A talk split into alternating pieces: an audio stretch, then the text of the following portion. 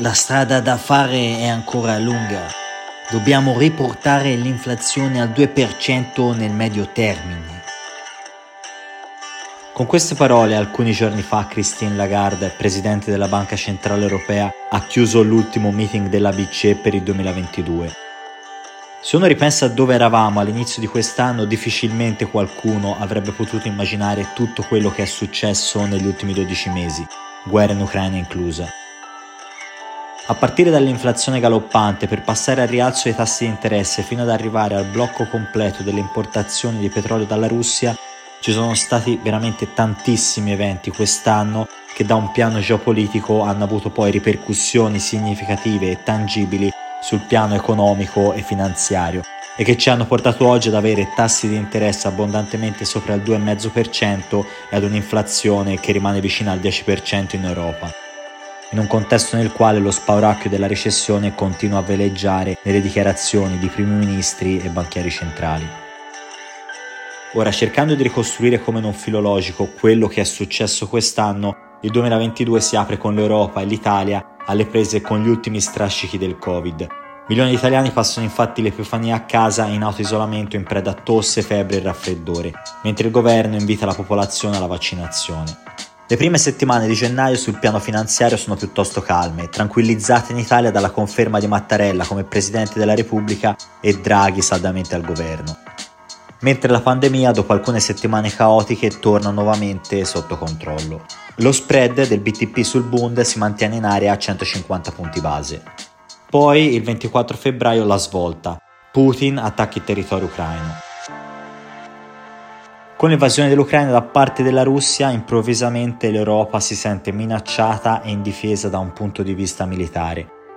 La reazione degli organismi di governo dell'Unione Europea è immediata e compatta contro la minaccia russa, traducendosi nell'adozione di tutta una serie di sanzioni approvate all'unanimità contro il regime russo dal sequestro dei beni degli oligarchi russi sul territorio europeo al blocco delle esportazioni dei beni europei fino alla conseguente riduzione delle forniture di gas e petrolio da parte della Russia, che hanno un unico comune effetto, quello di determinare un rialzo del prezzo delle materie prime che a cascata nel giro di qualche settimana arriva fino a monte delle filiere produttive, facendoci riscoprire di colpo cosa sia l'inflazione.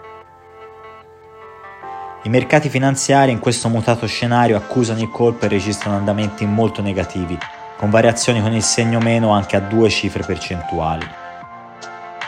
La Banca Centrale Europea nelle prime settimane successive allo scoppio della guerra traccheggia, latita un po', desiderosa di capire meglio quali siano gli effetti della guerra non soltanto in termini di inflazione, ma anche in termini di prospettive di crescita economica.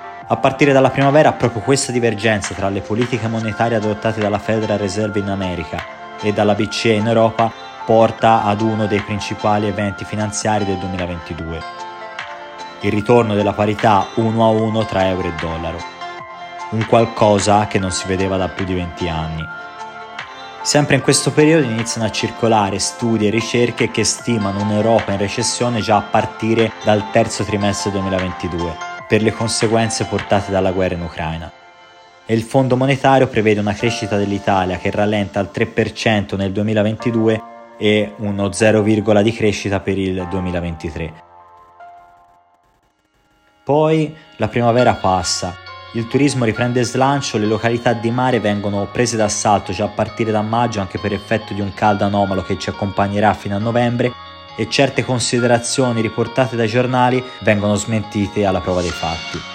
La storia stessa che non ci sono soldi per andare in vacanza sarà presto smentita dai numeri, con livelli di turismo che nel 2022 tornano quasi ai livelli del 2019. In tutto questo, nella seconda metà di luglio, a causa di un ambiente politico particolarmente turbolento, Draghi rassegna le dimissioni nelle mani di Mattarella, per evitare che la schizofrenia di certi partiti possa completamente bloccare l'attività di governo nei mesi che avrebbero preceduto le elezioni.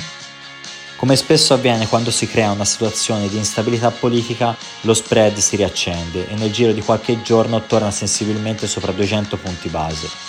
E come se non bastasse poi la BCE rompe gli indugi e rialza i tassi di interesse per la prima volta dopo 10 anni. La conseguenza di tutto ciò è presto evidente i tassi sui mutui crescono vertiginosamente a dei livelli che fino all'anno scorso erano impensabili. A luglio un tasso fisso gira infatti intorno al 3%, quando due anni fa era sotto l'1%, e il variabile sta poco sotto il 2,5%, quando due anni prima era allo 0, Agosto e le settimane di ferie poi passano tranquille. La campagna elettorale fatta sotto l'ombrellone non offre grandi spunti o dibattiti corposi e si arriva così alle elezioni di fine settembre con la netta vittoria del centrodestra. Le rassicurazioni offerte da Giorgia Meloni già da prima del conferimento dell'incarico in tema di collocamento euroatlantico dell'Italia e sostegno alla moneta unica tengono a bada lo spread e i mercati finanziari riprendono nuovamente forza e recuperano buona parte delle perdite registrate nella prima parte dell'anno. A dar vigore a questo recupero poi contribuiscono anche i dati sull'inflazione americana che dopo molti mesi danno finalmente segnali di un rallentamento. Rallentamento dell'inflazione che alimenta infatti le speranze che la Federal Reserve rallenti il ritmo dei rialzi dei tassi di interesse, che in America sono già superiori al 4%. Novembre si apre anche con le buone notizie sul fronte dei dati macroeconomici italiani. La tanto temuta recessione che veniva menzionata a più riprese in primavera e che doveva già esserci a partire dall'estate, viene adesso considerata soltanto come passeggera tra la fine di quest'anno e l'inizio del 2023 con un impatto di gran lunga inferiore a quello citato nei report di diversi mesi fa. Tutto questo contribuisce a rafforzare ulteriormente le performance dei mercati azionari, alimentati anche dall'allentamento delle restrizioni per il Covid in Cina, un paese che è dal 2020 completamente chiuso e che a fine ottobre ha visto anche la riconferma di Xi Jinping come leader del Partito Comunista, in un congresso generale dove è stata ribadita la volontà di far tornare Taiwan sotto il controllo cinese e potete capire la reazione degli Stati Uniti che da anni sono intenzionati a mantenere lo status quo in quell'area del Pacifico. Proprio le tensioni su Taiwan, la guerra in Ucraina e più in generale le schermaglie geopolitiche sono state al centro del dibattito di questo 2022. Tant'è che questi temi rappresentano le variabili principali che hanno influenzato i mercati finanziari nel 2022. L'Italia in questo complicato scacchiere mondiale, nonostante le paure e le diffidenze che certi organismi esteri avevano sul governo attuale, si è dimostrata seria e affidabile. La necessità di implementare il PNRR e di rispettare tutte le regole che accompagnano l'erogazione dei fondi lascia al governo italiano pochi margini di manovra sulle tematiche economiche. La stessa storia dell'obbligo del POS e dell'accettare pagamenti con carte anche sotto un euro ne è la prova evidente. Non ci si può allontanare dal sentiero concordato. La principale tematica finanziaria di scontro e che preoccupa adesso il governo è la politica monetaria della BCE, che rimane molto aggressiva per combattere l'inflazione. Aggressività che si traduce in una politica di rialzi dei tassi molto forte, che come conseguenza potrebbe portare ad un raffreddamento delle attività produttive. Del resto quest'anno si chiude proprio con la decisione dei giorni scorsi delle banche centrali di alzare i tassi di 50 punti base, prevedendo che la strada da fare per riportare l'inflazione sotto controllo è ancora lunga e che necessiterà di altri significativi aumenti dei tassi nel 2023.